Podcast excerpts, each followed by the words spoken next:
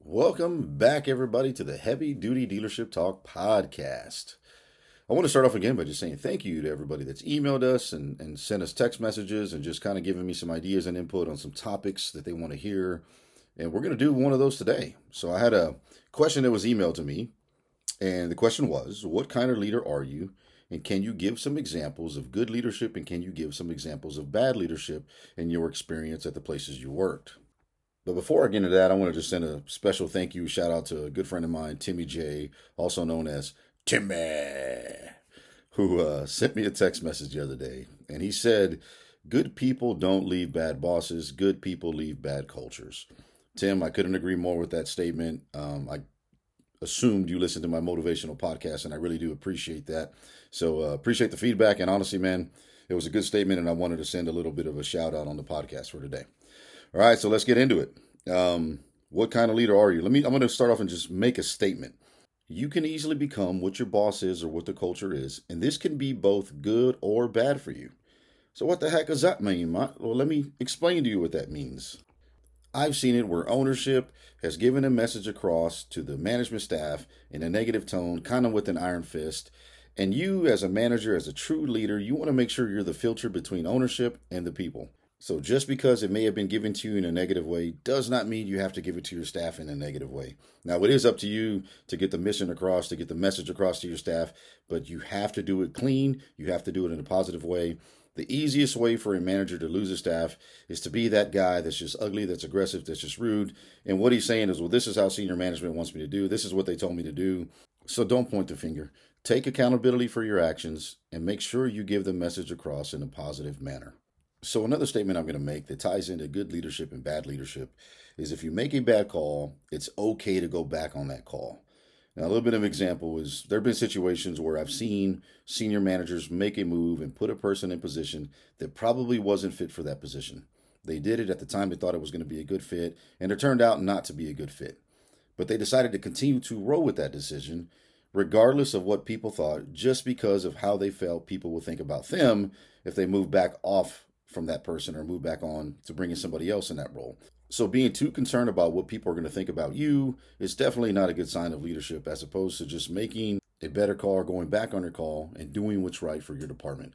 Now, I've been guilty of this myself. There were times where I brought somebody in. I mean, the resume looked good, they're interviewed well, they just look good on paper. You bring the person in, and to be honest, it was a bad culture shock for your department or for your location. I've done this. I wish I can tell everybody I'm batting a thousand. I'm not. I have made some bad hires. I've made some really good hires. Um, I will say that my batting average is high, but it's definitely not a thousand. So, as a learning curve, even for myself, it's okay to go back on a decision you made, but you have to make sure you put the effort in to train that employee, to coach that employee, show that employee some of the mistakes they're making, and try to work with that employee. But it's a two way street. The employee has to see what they're doing wrong, the employee has to be receptive to what you're giving them in order for this thing to really truly work. Now, the question that was asked of me at the beginning of the show was who I was as a leader. Let me tell you a little bit about myself. I was the kind of manager that went to bat for my people. I was the kind of manager that made sure that my staff members were taken care of. If I had a really good manager, I wanted to make sure they were getting paid correctly. If I had one of the best parts guys in the organization that was working in my location, I wanted to make sure that employee was taken care of. That's who I was. Now, I wasn't the type that always just fought senior management or fought ownership. I, I never wanted to be looked at as that but I definitely wanted to get my point across just to let them know on what I'm seeing day to day because most of the time your corporate company doesn't see what happens at your location day to day. It's hard for them to make judgment on what you're doing based off of numbers that come up on their screen miles and miles away. Now I get it. Those numbers do give a good telltale of what's happening in your department, but it's definitely not everything that's happening in your department. I know I slept a lot better and I doing everything I could fighting for my people, speaking my mind, even if it meant me losing my job. Now, I'm going to say this I don't recommend anybody going out there and just all of a sudden start fighting senior management. No, that's not what I'm saying. What I'm saying, it's okay to speak your mind, it's okay to do it in a positive way. Um, I'm not recommending that anybody goes out there and loses their job over it. That is a big idea of the company you work for and the culture you are a part of. But if you speak your mind, you do it in a positive manner, I can honestly tell you it was a lot easier for me to sleep at night knowing I did everything I could And, and I made it a point to let my staff know that I fought for them. I did everything I possibly could because I was them. I did work the front counter. I did work the back counter. I was an outside sales rep. And when budgets are given out to your staff, and if the budget is too high and you know it's not going to work or you know it may be difficult for them to get, this is going to affect people's paychecks. So I speak a little bit with passion on here because I have worked with some senior managers that just genuinely didn't care. It was almost like, oh, well, that's just what it is. That's what corporate wants. Kind of what I said earlier in the show you know, if the message is given to them in a negative way, they're just going to give it to them in a negative way. And it shouldn't be that way. You know, it's okay to speak it, and I get it. Don't cross that line and get yourself fired. But as a true leader, as a true manager, and you guys ask me who I am, that's who I am as a person. And that's who I'm always going to be. And I'm not going to change that. Now, the last topic I'm going to discuss is adjusting to times and learning how to adapt. I got to tell you guys this story. This is a true story. So one day I'm riding with the number one parts guy in our organization. He's the head parts guy out of the entire network. We're riding somewhere together. I don't know why the topic of will call came up, but it did. So he looks at me and tells me that he was opposed to the will call department and that if it were up to him, he would shut down all the will calls at all the locations. Now, I'm going to say this not all of our locations had a will call department, but the bigger markets did have one. Uh, the major cities, the major big stores that produce a lot of volume, well, absolutely they had one. So he just thought it was an unfair advantage, and he didn't like the fact that people can go in will call and get their parts, and he truly felt that everybody should go up front and wait in line like everybody else to get whatever they needed. Now, when the comment was made to me, uh, it was very hard for me to bite my tongue, and I didn't. I honestly looked at him and I said, That's got to be the stupidest thing I ever heard. Now, the example I gave him was let's just look at McDonald's as an example. People don't go to McDonald's because it's healthy and it's good for you.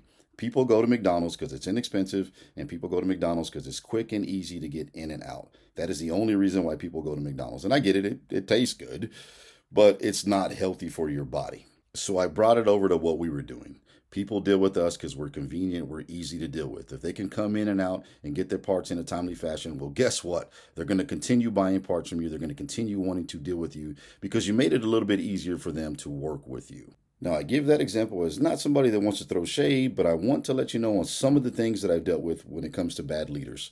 This is a person that never wanted to adapt and never wanted to make a change to what was going on in his market. Now, if you're going to raise your hand and say, I want to be the top parts guy, I want to be the senior management guy, then do right by the people and do right by that department. Now, I want to end the show with something new, and I'm going to do this from every show moving forward. And I'm going to call this last segment Dirt of the Day. Now, my whole reason behind Dirt of the Day is yes, to be entertaining, but it's for me to share stories that I have seen, that I have witnessed, that have occurred with me. And I know that some of you guys may sympathize with me. Some of you guys that worked at some locations or may work for a dealer group where you've seen some off the wall crazy things that you never thought you would see at any other location. Well, some of these stories I'm going to share with you are true stories that I've encountered or true stories that I've been a part of, and I'm going to ask the listeners to email me some of those stories. Email me some of the crazy things that have happened at your locations, and don't give me names, don't give me locations. I, I don't care to do that, but I love sharing the story with the people. So let's get into the first segment of. Man, I, I was just too freaking cool. Let, let me let me do that one one more time. So here's a case where a service manager got caught billing customers parts that the customers were not receiving. Now, he was moving parts from one RO to another RO, and the RO he was moving the items from happened to be his buddy's vehicle. So, what his buddy was doing was getting away with free parts and free labor, and he was billing those parts and labor to customers that did not receive those parts and did not get the work on that vehicle. So, Thankfully, our business system, we were able to catch this. Uh, but as you can imagine, we had to apply some credits to the customer. We had to reach out to the customers and let them know what was being done.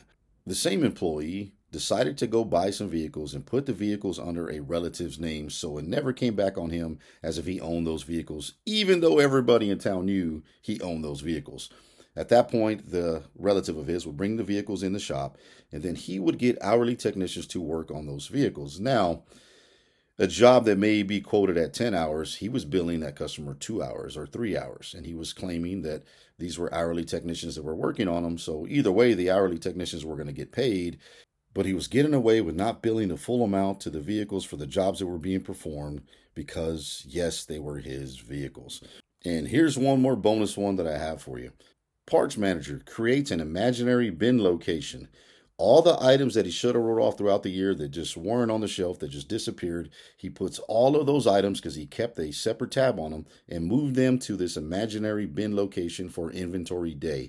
Why did he do this? Hmm, here's why he did it. He didn't want to have a write off at the end of the year. And this is a way where he was trying to hide the missing inventory so it didn't look bad on him as a bad manager not managing his inventory correctly. During inventory day, employee gets a uh, a bin cycle count sheet that has this imaginary bin location. Goes up to the parts director who happened to be there and said, "Hey, I don't know where this bin's at, and I never even heard of it, but it has all these items on it." So parts director looks into it, talks to the parts manager, and figured out what the parts manager did. The parts manager admitted that he created this bin. These are items that were not in the building, and he should have probably wrote them off, but he decided to just create this bin and just kind of hide them in hopes of not getting in trouble. Believe it or not, both of those employees still work for the current employer today. Well, that's all I got for today's show. So please email us at hdtalk at outlook.com and check out the website hddealershipconsulting.com.